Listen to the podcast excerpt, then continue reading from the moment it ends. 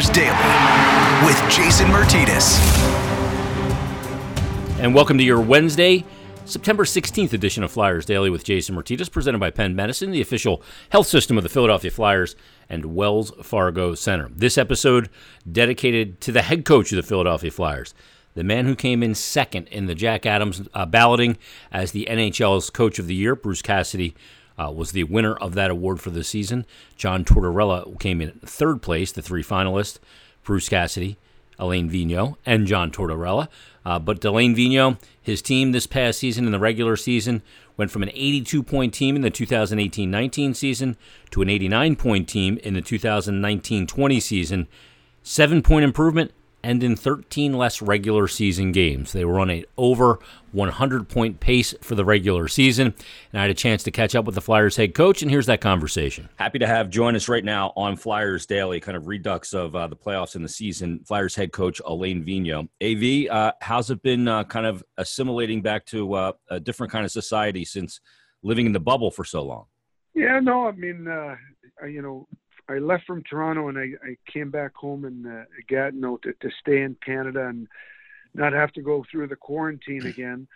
Uh, and uh, and for me, it was good. I mean, I was, uh, you know, so disappointed in uh, the way things ended, the, the way we played in, in Game seven. Um, so to come back home and, and, and see my my parents and to see my family and my, my kids was, uh, was a good thing. It uh, You know, we eased the pain of, of that Game seven loss, and uh, now we're, uh, you know, just waiting to find out uh, what the, the next phase is going to be as far as our, us getting back to, to work. So uh, we'll use this uh, this time here to uh, to prepare and, and get ourselves ready. It's well said. The family does always heal the heart. Um, when you look back on it, did you guys just never get back to where you were, um, basically from January to March? You won nine out of your last ten. You guys didn't lose back-to-back games from early January until the pause. Did the team just not get back to that same level uh, of conditioning, of execution, and, and all the elements it takes to win and, and really go deep in a Stanley Cup run?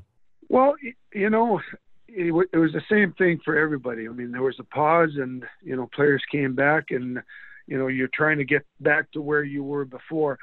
I, I think for us, um, you know, we – had uh, a good initial time in Philly. Then we had that round robin where, uh, you know, the intensity of the game, because our games weren't as, I don't want to say as meaningful, but they weren't as meaningful as, as the guys that were battling to get into the playoffs. So I, I think initially uh, the intensity of that first round against Montreal and, and, and the physicality and, and the speed uh was uh eye-awakening for our group. But all all that being said, I, I I do think we played, you know, well enough to beat a, a good team with Carey Price in, in goal, who's one of the best goaltenders in the league, and um we had some some good moments. I do think throughout our our series against Montreal and the Islanders, one of our issues was our inconsistency, because when we were playing the right way Uh, and, you know, uh, making the right reads with the puck, uh, making those right decisions. We were playing fast. We were spending some good zone time. We were getting the type of looks that should permit you to find the back of the net, and we were defending extremely well. Our consistency became an issue, and I, I'm not quite sure why that was. You know, during the season, I, I thought we grew, we got better, we understood it, and our consistency was there.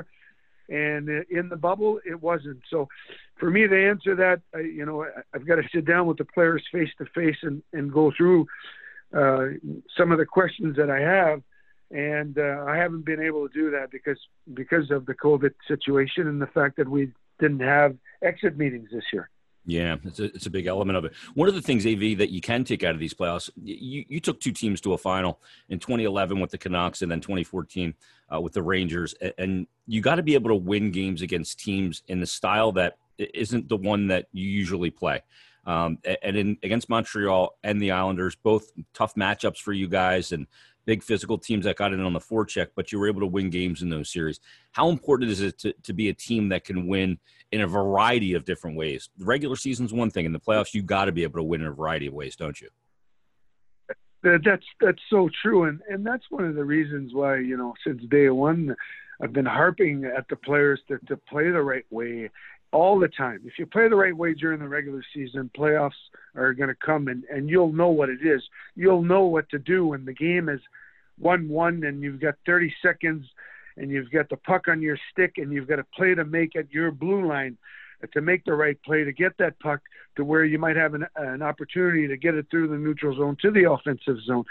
So there's no doubt that, you know, as a team, you, you have to find ways, find ways to, uh, to make the right plays and to win games. And, you know, we're down three to one against the Islanders.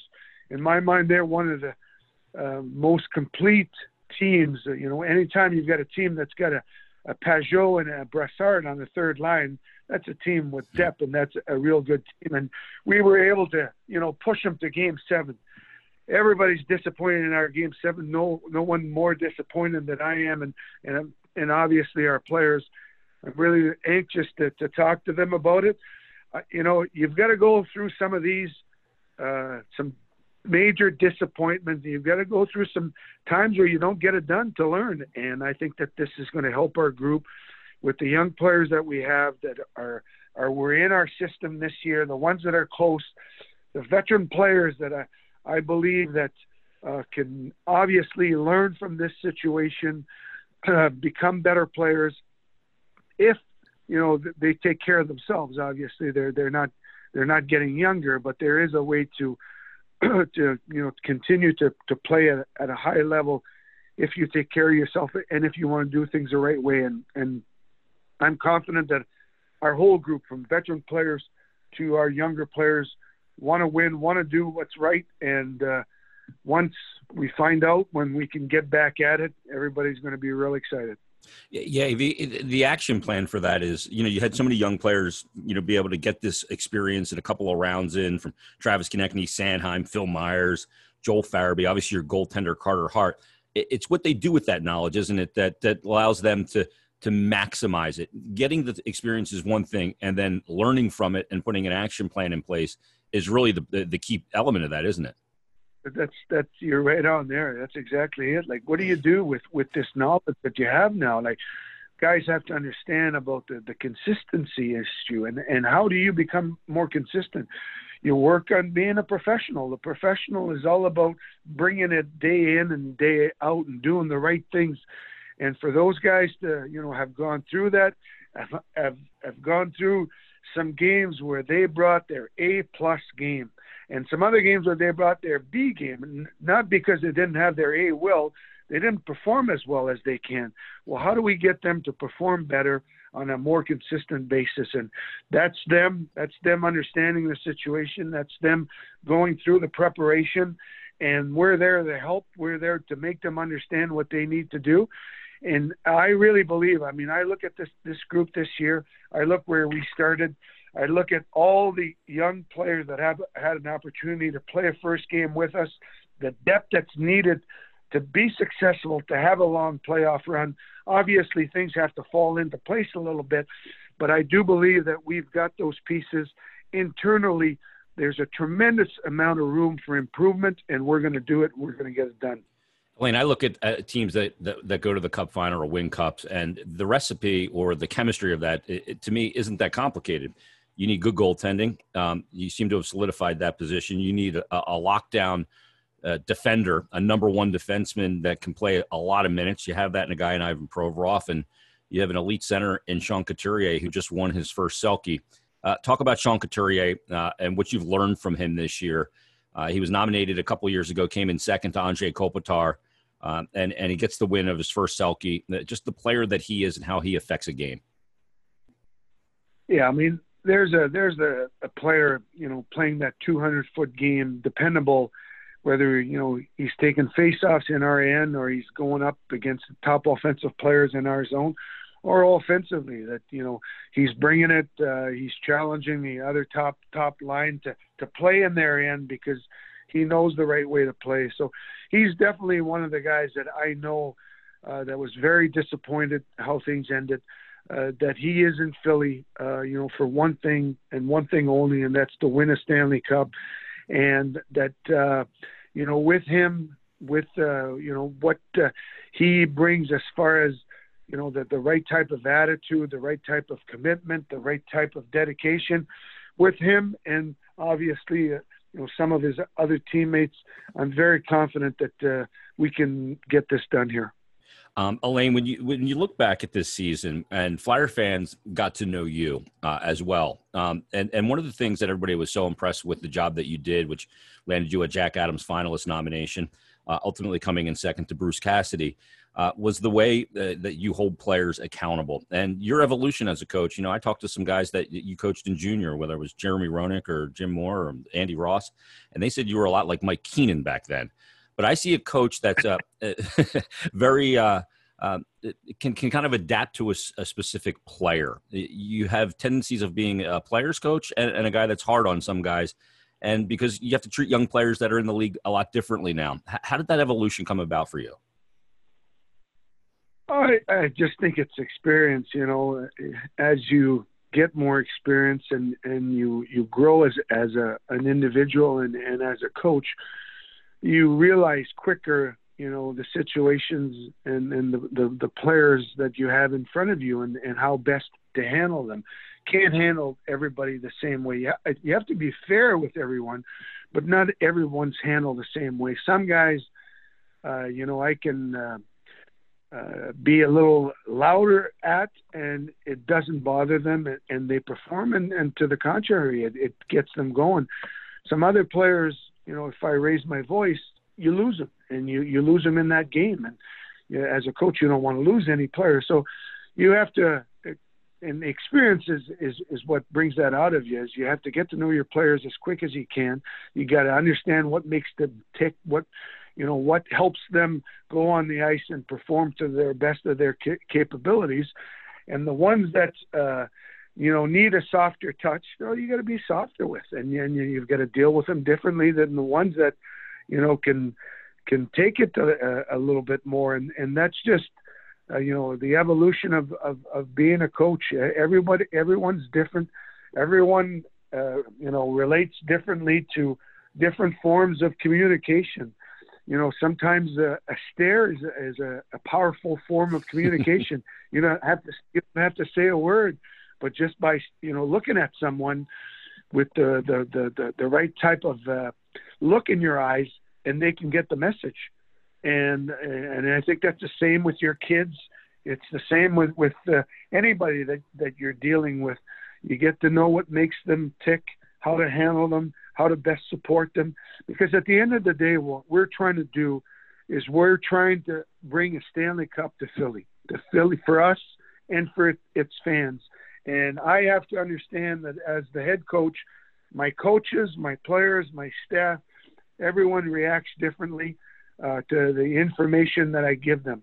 And I've got to find out exactly how they perform the best, what makes them perform the best, and give them that, the information that way. And that's what we're trying to do. And I think we were evolving that way this year.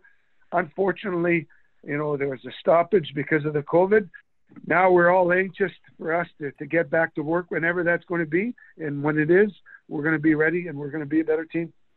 That's so well said. Some players you need to tell, some players you need to show. It's just just the way it is, uh, especially with today's athletes. Um, last thing for you, Alain, there's the, the variable of maybe not knowing exactly when this season's going to start. Uh, players, you know, like to ramp their training up and ramp their preparation up for, for a season. Um, the hope is obviously December first. Um, uh, Bill Daly threw a little cold water on that. That may not be the case. How much can that affect the team in preparing for a new season, whether it be eighty-two or maybe perhaps even a shortened season? Geez, I'm happy asking asking me this question because, you know, I, I feel that right now, because of the situation that we're in, this is the best time if you're a hockey player to do everything you can as far as your conditioning, whether it be our older players, to stop, you know, the evolution of time by uh, doing more than you ever have before. You've, you've got this opportunity right now where you might be able to do it for two, three, four, five months, which you haven't had before. If you've been in the, in the playoffs, uh, if you've been injured or whatever, it's a great opportunity for the older guys, and it's also an unbelievable opportunity right now for some of our younger players to work on their conditioning, to work on their skill, to take this, whatever amount of time that they have, and really work on their game. You, you, you, you, anytime in any sport that you look at the top ones, the one common denominator to any athlete that's been successful, the most successful in his, in his, in his sport, is hard work. The ones that work the hardest are the ones that have the most success. And you look at all the sports, and you, you look at all the top athletes, from Tiger Woods to Michael Jordan to et cetera, et cetera, et cetera. And then you find out about their train training regimen. It's, it's unbelievable how hard those guys work. This is a great opportunity for the Flyers players, young, old, and the guys in the middle, to take this time and really work at your game, condition-wise and skill-wise. And we're pushing. Our conditioning coaches, our skill coaches, are calling the players every week. But at the end of the day, we're not there with them constantly. This is really about being a pro. This is really about pushing yourself. And hopefully that's what our guys are going to do. Yeah, that's what makes uh, athletes special, to have that inner drive to be able to do that. Alain, uh, first of all, thanks uh, for everything this season. It was a great first season. Uh, we're looking forward to the future. Thanks for your availability and everything throughout the entire season here on Flyers Daily. We always love talking to you. E- enjoy whatever length this offseason is. um, and spend that time with your family. I know they're very important to you, and we're all thinking about you and your family and, and everybody during this pandemic. Uh, we appreciate you taking the time here on Flyers Daily once again. Yeah, my pleasure, and I would, would like to say to the Flyer fans, thanks for their support, and keep the faith. We got a good group. We're working extremely hard, and we're going to get this done. Stay safe, eh? Thanks to Alain Vigneault for joining us on this episode of Flyers Daily, which is presented by Penn Medicine, the official health system of the Philadelphia Flyers, and Wells Fargo Center. Supporting our Flyers, Penn Orthopedics creates the ideal care plan with treatment options fueled by our own world-renowned research, doing what once seemed impossible so you can too. Another reason why your life is worth Penn Medicine. Learn more at penn medicine dot org slash ortho and give them a follow on Twitter at Penn Medicine. Monday, Wednesday, Friday format for Flyers Daily this time of year as we get closer to the N H L draft and free agency. So we'll be back on Friday with an all brand new episode of Flyers Daily. Thanks for listening, everybody, and we'll talk to you on the next episode.